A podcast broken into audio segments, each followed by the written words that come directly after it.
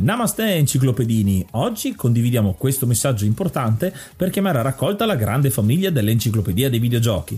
È passato ormai qualche anno dalla nascita del progetto e per continuare a creare contenuto abbiamo tanto bisogno di voi. Il computer con il quale realizziamo tutto il materiale dell'enciclopedia dei videogiochi, dal podcast alle grafiche, ai video, alle dirette, eccetera, dopo 12 anni di onorato e fedele servizio ci sta abbandonando con una rapidità preoccupante che ha reso quasi impossibile continuare a creare contenuti. Quindi, se volete, potete contribuire dandoci una mano andando su enciclopediadeivideogiochi.it e cliccando supporta il progetto. Ogni donazione ci permetterà di sostituire l'attrezzatura fondamentale e necessaria a tenere viva l'enciclopedia. Crediamo che l'unione faccia la forza ed in questo momento ne abbiamo proprio bisogno. Da 5 anni cerchiamo di regalare emozioni, condivisione, informazione su un tema a tutti noi tanto caro, i videogiochi. Grazie a voi potremo continuare a farlo senza il rischio di dover fermare tutto il nostro malgrado. Grazie di cuore a tutti.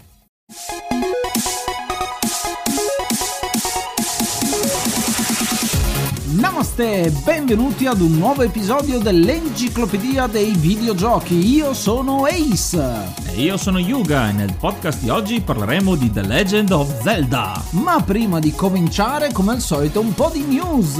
Le news sono che siamo di nuovo sponsorizzati da Humble Bundle. Abbiamo un codice da poter utilizzare, da farvi utilizzare se volete fare acquisti su Humble Bundle. Ci sono un sacco di robe interessanti, soprattutto ultimamente che stanno uscendo questi slot da 9 bundle diversi e ce ne sono alcuni molto interessanti che riguardano i videogiochi ma non solo, anche di guide, stanno uscendo dei booklet dedicati ai videogiochi interessanti. Per usare questo codice basta scrivere il link che troverete nella descrizione dell'episodio. In sostanza è punto di domanda partner uguale Ace Brave. Inoltre vi ricordiamo che è visto appunto l'episodio de- che trattiamo è The Legend of Zelda che se non lo conoscete non so, non, so, non, vi, non vi riconosco più avete la possibilità di lasciarci dei commenti che poi possono venire inseriti in vecchi episodi. Quindi, se voi commenterete su questo, su questo episodio su Zelda o anche sui vecchi video, c'è la possibilità di ritrovare i vostri commenti sull'episodio dedicato. Quindi, non disperate perché potete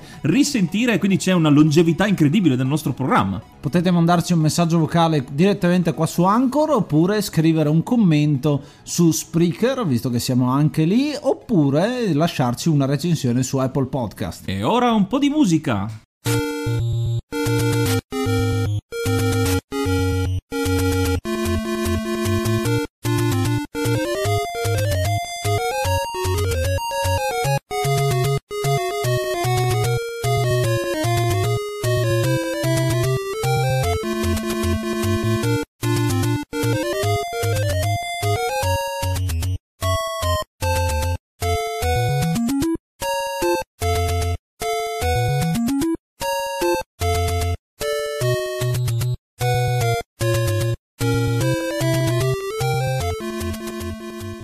Aggiorniamo l'elenco per marzo. Ringraziamo l'hard mod Cry King e i normal mod Don Kazim, Pago, Rick Hunter, Growl, Lobby Frontali, D-Chan, Blackworm, Stormbringer, Baby Beats, Belzebrew e da Twitch Ink Bastard, Vanax Abadium, Rick95 e Noobsweek. Se vuoi entrare a far parte dei mecenate e godere di tanti bei regalini, puoi farlo in due maniere andando su Kofi tramite enciclopedia dei videogiochi.it cliccando su supporta questo progetto e poi hai tutte le istruzioni oppure direttamente abbonandoti a Twitch tramite Prime o no avrai diritto a guardarti un po' di roba dietro le quinte e tante altre piccole cosucce che vedrai direttamente su Kofi.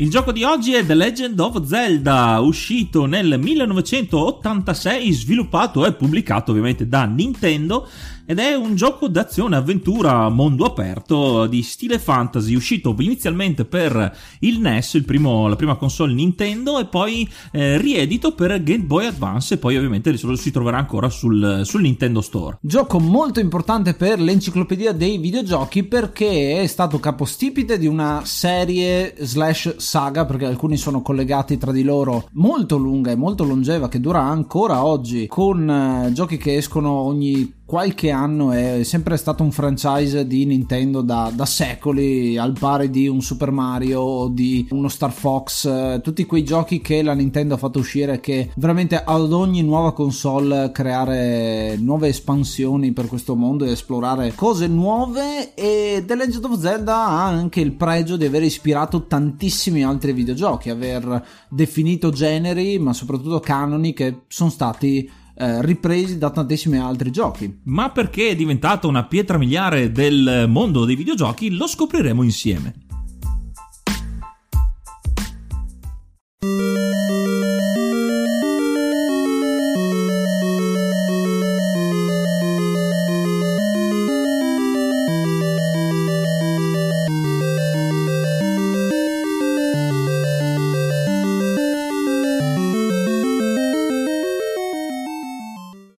Seguici anche su Instagram at Enciclopedia dei Videogiochi, lì ci sono tantissimi contenuti tra cui le live del mercoledì e anche su Threads dove potete ascoltare e guardare i testi scritti da Ace.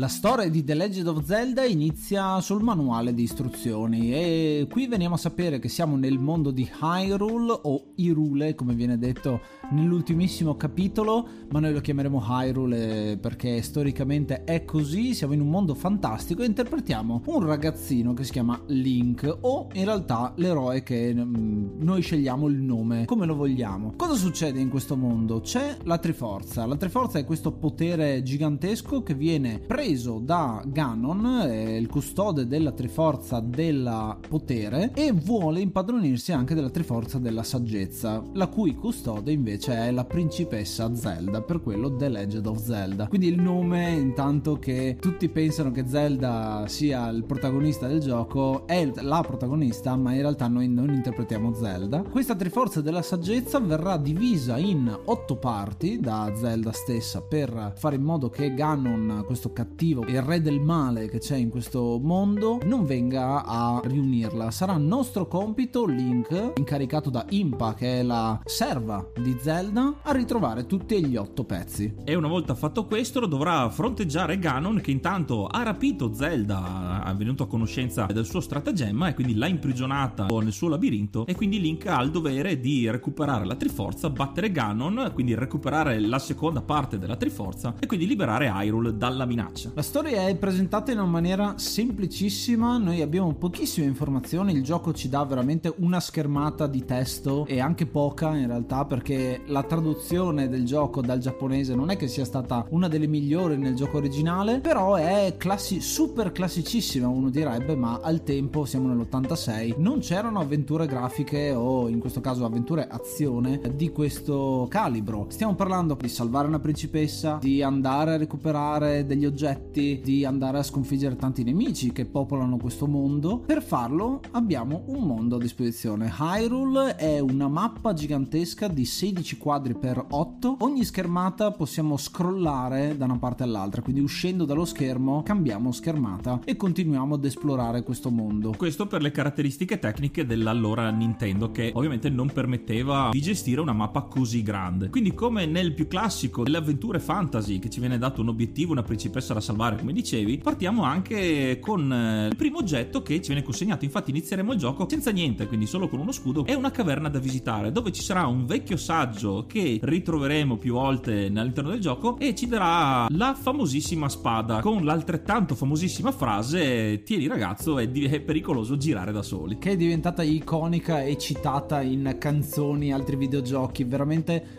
dappertutto. E qui vediamo subito la, una prima difficoltà come i giochi dell'epoca, infatti non abbiamo una mappa vera e propria, quindi non sappiamo dove andare, non ci sono indicazioni e quindi il, la gran parte del, della, della, prima sessione del gioco, i primi, primi minuti di gioco saranno proprio esplorare questo nuovo mondo di schermata in schermata, cominciando a conoscere anche le creature che abitano Hyrule, eh, quasi tutte ovviamente ostili perché è tutto sotto eh, la tirannia di Ganon in questo momento. E scopriamo anche che non sono tutti uguali questi nemici, ce ne sono alcuni più facili da combattere, alcuni più difficili, ci sono delle varianti colorate di rosso e delle varianti colorate di blu che sono più potenti e una serie di altri mostri che fanno molto danno. Noi abbiamo solo tre cuori all'inizio e poi dovremo cercare di girare il mondo per trovare nuovi oggetti. In sostanza questa è la definizione di un gioco avventura. Bisogna esplorare il mondo, capire cosa succede e quando troviamo un posto che non possiamo esplorare probabilmente ci serve qualcosa per potervi accedere. Gli otto frammenti di Triforza che dovremo recuperare sono custoditi in altrettanti dungeon. Il primo, se accederemo dopo aver eh, passato una foresta, possiamo dire che in ogni dungeon ci sono cose ben predefinite. Infatti, in ogni dungeon troveremo il vecchio che ci ha dato. Troveremo il vecchio, o un vecchio, insomma, dovrebbe essere sempre lui. C'è una stanza particolare dove lo troveremo sempre e ci darà degli indizi non troppo facili, quindi saranno molto vaghi, però che saranno utilissimi poi per trovare segreti all'interno della mappa e anche punti deboli per nemici che troveremo più avanti avanti, ci sarà sempre almeno un oggetto attivo o passivo che ci servirà poi nell'avventura. Infatti, in questo primo dungeon troveremo l'utilissimo boomerang che ci permetterà di colpire a distanza i nemici più piccoli, tipo pipistrelli, che potremo battere al primo colpo, oppure stordire i nemici un po' più grossi per poi finirli con la nostra spada. E anche una cosa molto importante, lanciando il boomerang su degli oggetti a distanza, li porteremo da noi, quindi funge un po' da, da riporto, da gancio con catena famoso in altri giochi. Neanche tanto in altri giochi perché troveremo anche look shot all'interno di altri capitoli di Zelda, non in questo però. E nonostante sia il primo livello effettivo della nostra avventura, avremo già un segreto, perché potremo trovare un arco, un arco che però inizialmente non potremo usare perché in questo caso qui ci mancano effettivamente le frecce, quindi sarà un oggetto che troveremo dopo per poterlo utilizzare. Primo livello che finisce con un incontro molto classico, infatti troveremo un drago che ci sparerà contro il suo alito di fuoco in tre direzioni e dopo averlo battuto potremo accedere alla sala finale dove dove troveremo il nostro primo frammento di Triforce. Il secondo dungeon conterrà anch'esso un altro oggetto, in questo caso le bombe. Le bombe che ci serviranno proprio per affrontare il boss di questo livello che è Dodongo. Dodongo dislikes smoke,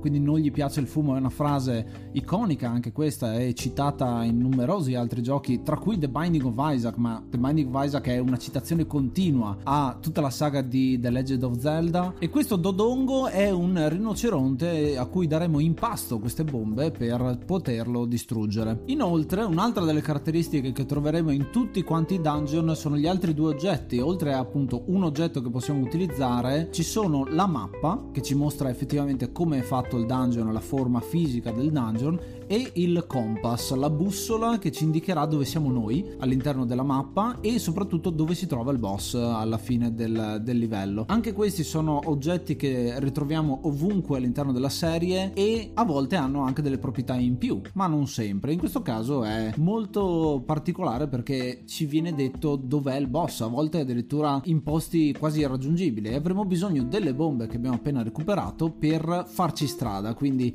in determinati punti della mappa, visto che tutte le stanze anche qua sono a schermi, quindi io sono all'interno di una schermata e con una porta accedo alla schermata successiva, tutto lo schermo shifta in una delle quattro direzioni cardinali, se non c'è una porta possiamo bucare il muro e andare nella stanza successiva. Ora che avremo a disposizione le bombe per aprirci la strada nei dungeon, però sblocchiamo un'altra cosa molto importante di Zelda, ovvero la possibilità di trovare punti specifici della mappa dei negozi che ci permetteranno di comprare degli oggetti fondamentali e infatti gli oggetti che recuperiamo tra questo secondo livello e il prossimo potrà essere una candela che vedremo dopo la sua utilità perché inizialmente vedremo che ci permetterà come aggetto attivo di parare una fiamma che danneggia i nemici, ma sarà ancora più utile negli schemi successivi. Inoltre troveremo con la candela altri segreti perché sbloccheremo la possibilità di incendiare ad esempio gli alberi che troveremo nel mondo sbloccando altri negozi e qui troveremo i primi upgrade sia per lo scudo che per la spada. Spada che ricordo una cosa che non abbiamo detto, non abbiamo detto all'inizio, è ehm, la, prima, la prima fonte di danno che abbiamo. La cosa particolare è famosissima ovviamente della spada di Link è che è una spada normale finché non siamo a piena vita. Quando infatti avremo il massimo dell'energia potremo permetterci con un fendente di lanciare una proiezione magica della spada che potrà colpire a distanza rendendo più facile i combattimenti. Con questi nuovi oggetti giungeremo finalmente al terzo dungeon, al terzo livello della nostra avventura. Non ci sono particolari novità a parte l'oggetto che troveremo, ovvero la zattera, che anche qui, siccome Hyrule ha delle parti prevalentemente marittime, ci permetterà di raggiungere parti ancora più nascoste. E questo livello, dopo aver sconfitto il mostro della sabbia con le sue temibili tenaglie, ci approprieremo del nostro terzo frammento di Triforza. La zattera che abbiamo appena preso ci servirà per accedere tramite un viaggio eh, sul fiume al prossimo dungeon. Il quarto dungeon, esplorandolo, troveremo la scala. La scala, la, lo scalino, lo scaletto, non so bene come chiamarlo, ci servirà per superare degli ostacoli che sono dei precipizi che non possiamo saltare o possiamo mettere giù la scala che ci farà da ponte. Il boss in questo caso è un upgrade del boss del primo schema, è un Gleehawk che è un drago a due teste questa volta, quindi si tratta di usare la stessa tattica del primissimo schema, se abbiamo un massimo dell'energia abbiamo il raggio ed è molto facile, se non ce l'abbiamo comincia a essere un po' tostino. Inoltre anche la candela ci tornerà utile perché ci sono delle stanze buie e utilizzando la candela in quella stanza riusciamo ad illuminare tutto quanto per evitare di cadere nei precipizi. E nella marcia trionfale per la nostra vittoria finale finalmente verremo a, eh, in possesso delle frecce per l'arco che avremo trovato come segreto nel primo livello. Quindi avremo un'arma a distanza in più e che sarà anche molto forte contro un tipo particolare di mostro che viene introdotto, ovvero i Pulse Voice. La cosa particolare dei Pulse Voice, che sono questi coniglietti che si muovono in giro e sono quasi immortali al nostro colpi di spada, è che nella versione originale del gioco in Giappone, nella, visto che era per console Famicom, che è leggermente diverso da quello che è il NES, il Nintendo Entertainment System, e che il controller aveva un microfono e all'interno del gioco il vecchio ci dirà bisogna usare la voce contro questi e quindi per ucciderli effettivamente nella schermata possiamo urlare all'interno del microfono per fargli danno, che è una cosa molto interessante ma che poi non è stata implementata nella versione internazionale proprio perché il controller non ha più il microfono. Come nel Famicom, nel, nel, nel, nel joypad del secondo giocatore era solo implementato il microfono e infatti nella versione occidentale c'è scritto comunque la frase temono i rumori forti però non c'è la possibilità di usare questo trucchetto. Trovata questa nuova arma di combattimento per mandarci avanti nel quinto livello troveremo inoltre un altro oggetto molto importante ovvero un flauto magico che potremo utilizzare anche sul mostro sul boss finale infatti ci sarà questo mostro gigante che inizialmente non potremo colpire ma con il flauto ne diminuiremo le dimensioni eh, rimpicciolendone quindi sarà facilmente battibile e questo ci permetterà di prendere il quinto frammento. Il sesto dungeon è un dungeon molto molto interessante perché intanto avremo un upgrade finale della spada che diventa la spada magica, non è ancora chiamata la Master Sword come conosciuta poi nei capitoli successivi, ma arriviamo a livello 3 facciamo un sacco di danno. Qui andremo anche a recuperare lo scettro magico che è uno scettro che può sparare colpi di energia o di fuoco un po' a distanza, quindi è un upgrade in un certo senso della candela che può fare solo a corto raggio e il boss è un boss, un altro boss molto iconico che è Goma, che è questo ragno con un occhio solo gigante e che è apparso veramente dappertutto, c'è in Link's Awakening, Link to the Past, fino anche a tutti i giochi 3D e fino a proprio alle ultimissime creazioni. Inoltre aggiungo un'altra cosa che non abbiamo detto fino adesso, completare il dungeon e recuperare un pezzo delle Triforze ci dà un cuore aggiuntivo. Noi partiamo con tre cuori e man mano che completiamo il dungeon abbiamo sempre più energia a disposizione, cosa che ci servirà perché con l'aumentare della difficoltà aumenta anche i danni che riceviamo e quindi sarà interessante cercare di mantenere il massimo dell'energia per avere il potenziamento della spada. Proseguendo con l'avventura verranno introdotte nuove caverne segrete che avremo la possibilità di sbloccare. Ci sarà una caverna particolare che eh, sarà una specie di teleport. Infatti, accedendo a questa caverna particolare ci verranno date tre scelte di altrettante scale che ci porteranno in tre punti diversi della mappa, quindi ci permetterà di viaggiare molto più velocemente. Inoltre, fino adesso sarà capitato di trovare alcune caverne dove ci sarà una vecchia signora che però non dirà niente. Questo finché non troveremo una caverna particolare dove il nostro vecchietto di fiducia ci darà la ricetta del medico perché ci dirà mostrala a, a, alla, alla, signora e, e, questa ti darà dei bonus. Consegnandole il foglietto diventerà un altro negozio che ci permetterà di comprare delle medicine sia per la vita che anche per il mana che ci servirà per gli incantesimi. Prima di arrivare al settimo livello dovremo però superare un, un famoso labirinto dentro una foresta. Infatti il modo in cui lasceremo le schermate di questo incrocio in mezzo alla foresta ci permetteranno di passare o meno alla fase successiva dove troveremo un piccolo laghetto e su suggerimento di uno dei suggerimenti del vecchietto che abbiamo trovato in un labirinto precedente usando il flauto per eh, prosciugare il laghetto ci sarà l'ingresso al settimo livello questa magia che saremo riusciti a fare grazie al nostro flauto e anche grazie al fatto che le fate non siano presenti lì del laghetto ma sono catturate dei veri mostri che mh, sconfiggendoli si faranno vedere ogni tanto apparirà una fatina sullo schermo e prendendola ci curerà di, di energia molto di più di quanto possa farlo un cuore singolo, cioè farà, sarà un full vita, ci riporterà al massimo. Settimo livello che come oggetto ci dà l'upgrade alla candela blu che abbiamo finora, adesso diventerà candela rossa e avendo comprato prima, se avremo trovato il negozio specifico, un pezzo di carne, ci permetterà di usarlo contro un guardiano per poter proseguire arrivare all'ultima stanza del eh, dungeon dove ci aspetterà una nostra vecchia conoscenza, ovvero il drago che abbiamo trovato nel primo livello e anche qui con lo stesso pattern, dopo averlo sconfitto avremo il settimo frammento. L'ottavo e ultimo dungeon che ci serve per recuperare l'ultimo pezzo della Triforza della Saggezza è una compile, un greatest hits qualcuno direbbe perché strapieno di boss che abbiamo già affrontato in precedenza che qua serviranno da mini boss ed è una cosa che mi ricorda tantissimi altri videogiochi anche i picchiaduro a scorrimento avevano quelle sezioni prima del boss finale in cui incontravamo un po' tutti ed è un eh, dungeon che ci dà intanto il libro della magia che potenzierà il nostro scettro dandogli le proprietà anche della candela. Quindi oltre a poter sparare energia possiamo anche incendiare le cose a distanza adesso. E il boss finale in questo caso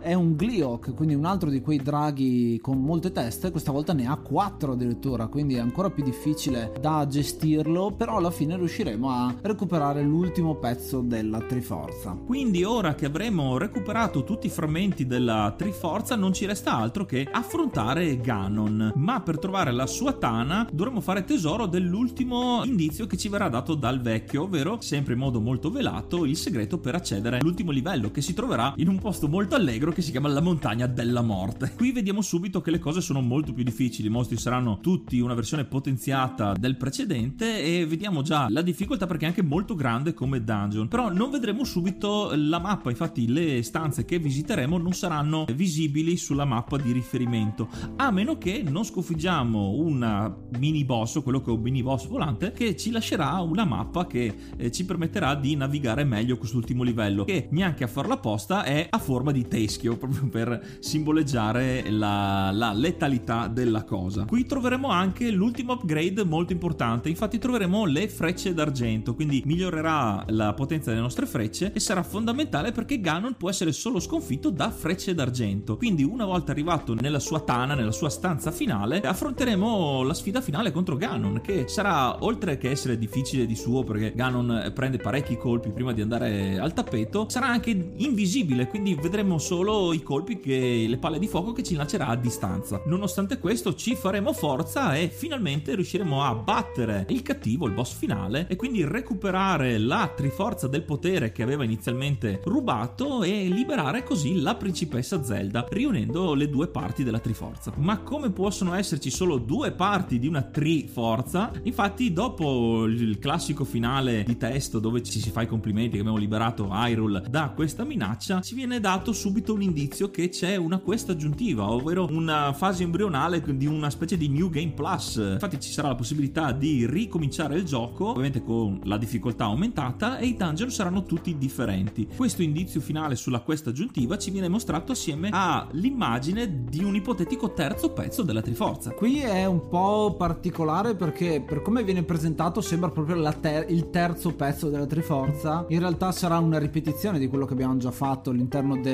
della, lore di, di, Zelda perché si parlerà della terza Triforza solo con il seguito del, del gioco Zelda 2 The Adventure of Link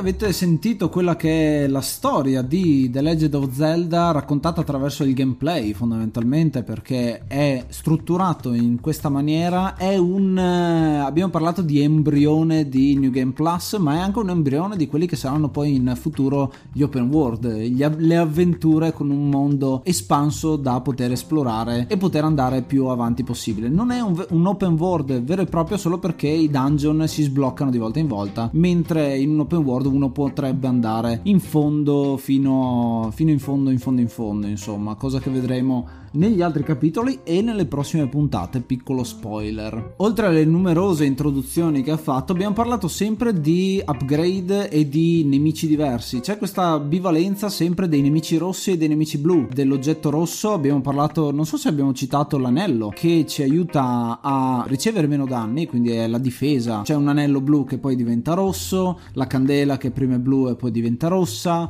Quindi tutte quante queste cose di upgrade di oggetti che andranno a potenziarci sempre di più per affrontare combattimenti sempre più difficili. Una bella progressione ed è veramente un gioco che rimarrà nella storia per sempre ed è sicuramente da giocare. E aggiungo anche, se mi permetti, che questo sistema un po' di upgrade in base al, eh, al livello della storia a cui siamo arrivati fa anche un po' parte eh, di un gioco di ruolo. Quindi, come genere, possiamo dire che anche sempre in fase embrionale è anche un po' gioco di ruolo perché non eh, aumentiamo di livello, ma il nostro equipaggiamento equipaggiamento lo fa e quindi siamo sempre più preparati. Per questo io do personalmente a The Legend of Zelda 7 consigli di 7 anziani su 10, anzi è mezzo perché sono sempre criptici quindi uno non lo do, non lo do completo. Il valore storico è innegabile di questo gioco, ha generato un genere a sé, infatti come abbiamo detto il gioco stesso ha aperto un vero e proprio mondo, un, modo nuovo di sviluppare eh, le avventure e introduce come abbiamo detto un sacco di meccaniche nuove che all'epoca non erano erano così comuni e sono state proprio introdotte. È un voto un po' basso, se vogliamo dire, per un gioco del genere,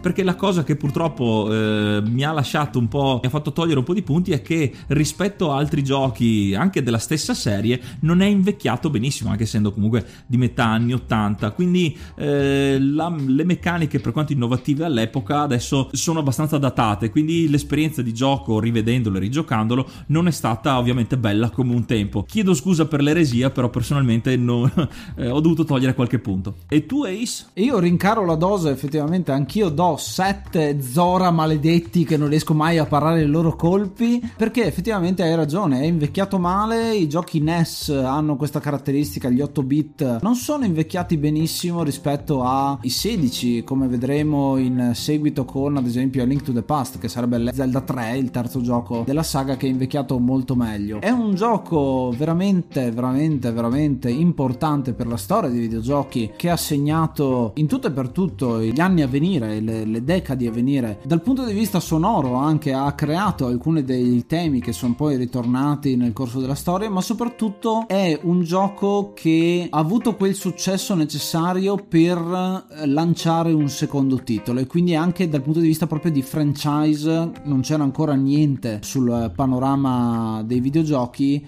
e quindi il fatto di pensare anche a un seguito di un gioco non era così previsto e il successo appunto vuol dire vogliamo di più di questo gioco, quindi maggior domanda e quindi maggior offerta in seguito. Ecco, quindi nonostante i voti bassi, siccome siamo anche dei gran ruffiani, eh, siccome The Legend of Zelda è un gioco, ovviamente serve da dargli 10 solo perché esiste, solo perché si è stato creato. Però sapete che noi diamo i voti al gioco per quello che è all'interno di un uh, vacuum, di un vuoto che non vede niente di tutto il resto. Se dovessimo considerarlo all'interno dei, del della storia dei videogiochi sarebbero tutti da 10 quelli che affrontiamo nell'enciclopedia dei videogiochi, o quasi. E voi cosa ne pensate? Gli dareste addirittura 11 o anche meno 5 stelle?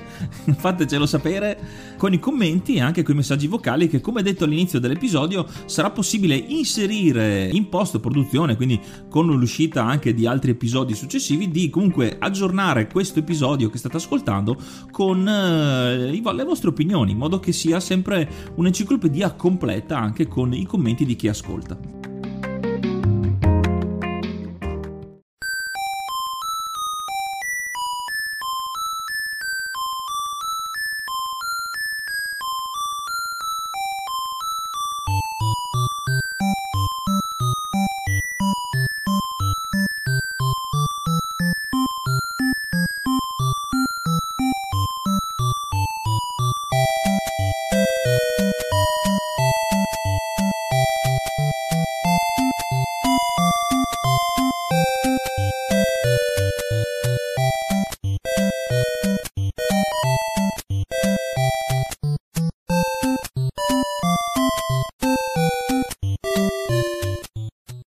Era The Legend of Zelda. Ci sentiamo al prossimo episodio ogni domenica alle 11 con anche i vostri commenti. Vi raccomando anche su Spreaker se non avete voglia di mandare un vocale, avete comunque un commento da poter fare su una piattaforma che ci permette di fare questo. Vi ricordiamo anche che ci sono degli episodi live su Twitch, sul canale twitch.tv slash Brave che vanno in onda una sera sì, una sera no più o meno, ma soprattutto il mercoledì e il giovedì per quanto riguarda gli appassionati dell'enciclopedia dei videogiochi, perché se volete partecipare alla creazione degli episodi e vedere quello che succede dietro le quinte, lo potete fare seguendo twitch.tv slash acethebrave. Non ci resta altro che salutarci, ascoltate l'enciclopedia dei videogiochi. Io sono Ace. Io sono Yuga. Namaste and be brave.